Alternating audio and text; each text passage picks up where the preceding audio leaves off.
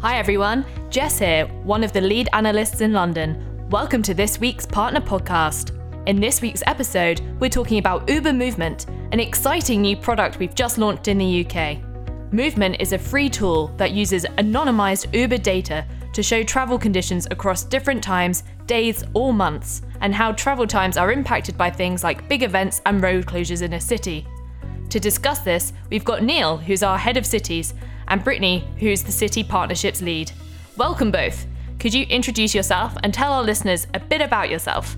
What's your day-to-day look like and some of your responsibilities in the business? Thanks, Jess. I'm Brittany, and as mentioned, I head up the City Partnerships across the U K and Ireland. Typically, we're working with local organizations and city councils, as well as transport agencies, to figure out how we can partner with them to help solve some of their transport and urban mobility challenges. Great. Hey guys, so my name's Neil. I'm the head of cities across the north of England. So my main responsibility is managing the relationship we have with all of the councils and local authorities that regulate us, but also managing some of the broader partnerships we have with local businesses, transport authorities, local government agencies and that type of thing. Uh, I also run our regulatory operations function down here in London. Great to have you both on here. So first up, could you introduce Uber Movement to our listeners? What is it all about? Thanks, Jess. So Uber Movement is a, an amazing new tool that we've launched basically in partnership with cities, where we're able to show data from twenty-four seven trips in various major cities around the world. And it allows us to compare anonymized trip data and travel conditions across various cities and times of day. For example, in London, we were able to show how the London Bridge closure was impacting traffic and movement around the city during those times. So I think for me, this is all about how we can elevate the relationship we have Um, with the various cities that we operate in and the cities we serve, and it's all about how we can use the, the data and the information we hold to the advantage of those cities. So as Brittany was saying, we have a lot of information in terms of how and when people move around the various cities that we operate in. So it's all about how we can make that information freely available in, in, in an anonymized form to help those cities really make data-driven decisions when it comes to planning, whether that be from a transport point of view, development point of view, and just really helping them, as I say, leverage the, the data and the insights we can provide to make better decisions for how they run their cities on a day-to-day and a week-to-week basis. So, I've got a great question here. Where does all of this data come from? How is it gathered? And can you please just confirm that it's anonymous? Are you sharing my rider personal data or even driver data? How should I imagine this? So I think great question, and the, the, the key thing to say is the data is all aggregated in anonymized form, so there's no danger of individual, you know, whether that be a rider or driver, trip patterns or journey, uh, you know, journey behaviours being uh, communicated through the tool. It is all aggregated. We only launch Movement uh, in cities where we have sufficient level uh, and volume of data to be able to do that. Uh, and the information is provided to councils in anonymised and aggregated format. So what we'll typically do when we're configuring the tool for the city, we'll work with Um, be it the city council, be it the local transport authority, just to understand how they think about the city, how they zone up and divide the city, what are the key kind of patterns, the key kind of movements from area to area or borough to borough that they're interested in, and that then helps us in terms of how we design and configure the tool for that particular city. That's so awesome. So how are drivers contributing to Movement? Great question. Uh, so basically, by having the app on uh, while drivers are completing their trips, we're able to track the data of the various trips that they're taking. And as Neil said, we anonymize all of that data. Um, so really every trip that each of our drivers is doing is helping to contribute to movement in the cities. Such a great answer. So I assume you both have loads of meetings with urban planners, local councils and community leaders about how Uber can have an impact locally. What sort of questions do you get from them? I think you're absolutely right, Jess. I mean, being able to access the, the data and the information we, we hold is a, certainly a question I've faced frequently for, you know, probably over the last couple of years now.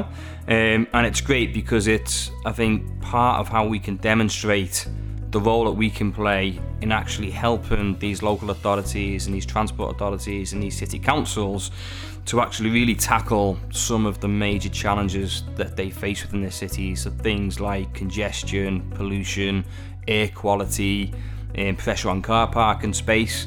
Movement is just another way that we can share our information and share our data to the, the greater benefits of the, the cities that we serve and operate in. Yeah, and just further to that point, I think a lot of the discussions we have with, with city councils and transport authorities, they're particularly interested in the data that we have. So oftentimes they might have to commission like an independent study to get that information.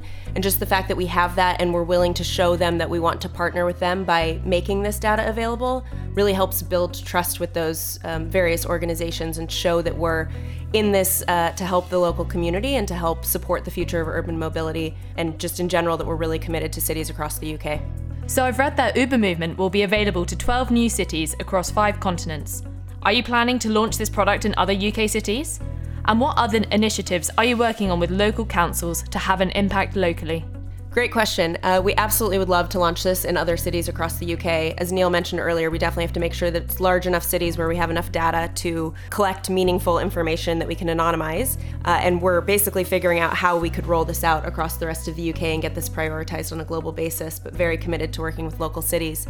And that's a, a great point about how we can partner with cities in general. So recently, uh, we partnered with Leeds United Football Club, and we very much see that as a way to work with the local community. But also, you know, Elland Road is specifically focusing on a regeneration effort. And so one of the things that we'd really like to help them with is complement public transport, which is something that's really important to us. And so we can work with the sports team to offer, you know, first last mile initiatives between, say, the train station and the stadium on match days, or do things like working with the stadium to help, you know, make Leeds an E V hub for the future. So there's a lot of different things that we can potentially do with them, and we're really excited about how we can explore the partnership and really working with the Leeds community.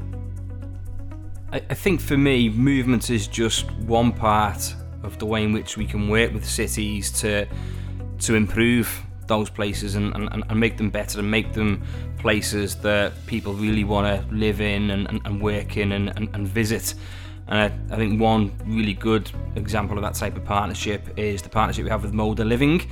So these are the residential developers uh, responsible for a, a number of large developments across the north of England, and that the whole basis to the partnership is for their prospective tenants, who will typically be your millennials, Generation Y. These are people that actually their aspirations around car ownership and the way they want to move around is significantly changing compared to some of the older generations.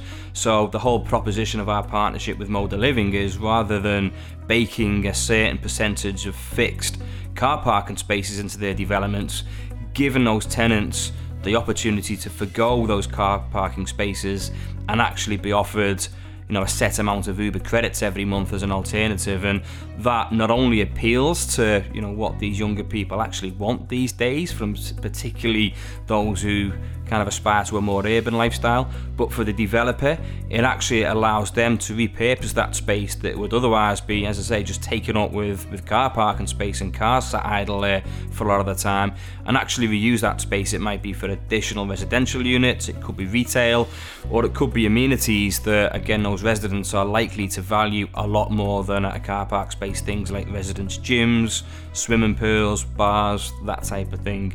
So this is kind of, and again, it's a good example of how we see ourselves starting to influence the design and configuration of our cities. I'm speaking at a couple of conferences in Manchester and London over the next few weeks, talking to developers not only about the nature of, you know, the, the kind of Moda Living type partnership, but also as Uber matures and develops in these cities, it actually helps connect parts of the city that maybe previously weren't well connected by public transport or didn't have the same level of twenty-four seven transport connectivity that allowed people access to, whether that's jobs, economic opportunities, or more, I guess, social type benefits. And, and that then, if we get that right, that can actually have a quite profound impact longer term in terms of really unlocking parts of a city that maybe have not been so ripe for development before because they aren't well served by public transport, or they don't have those kind of links to the city centre or the bits of the city. And that's where, again, bringing it back to Movement,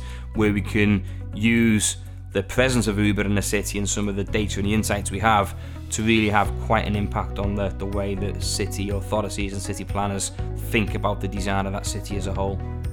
Thanks for all your insights and being on the podcast.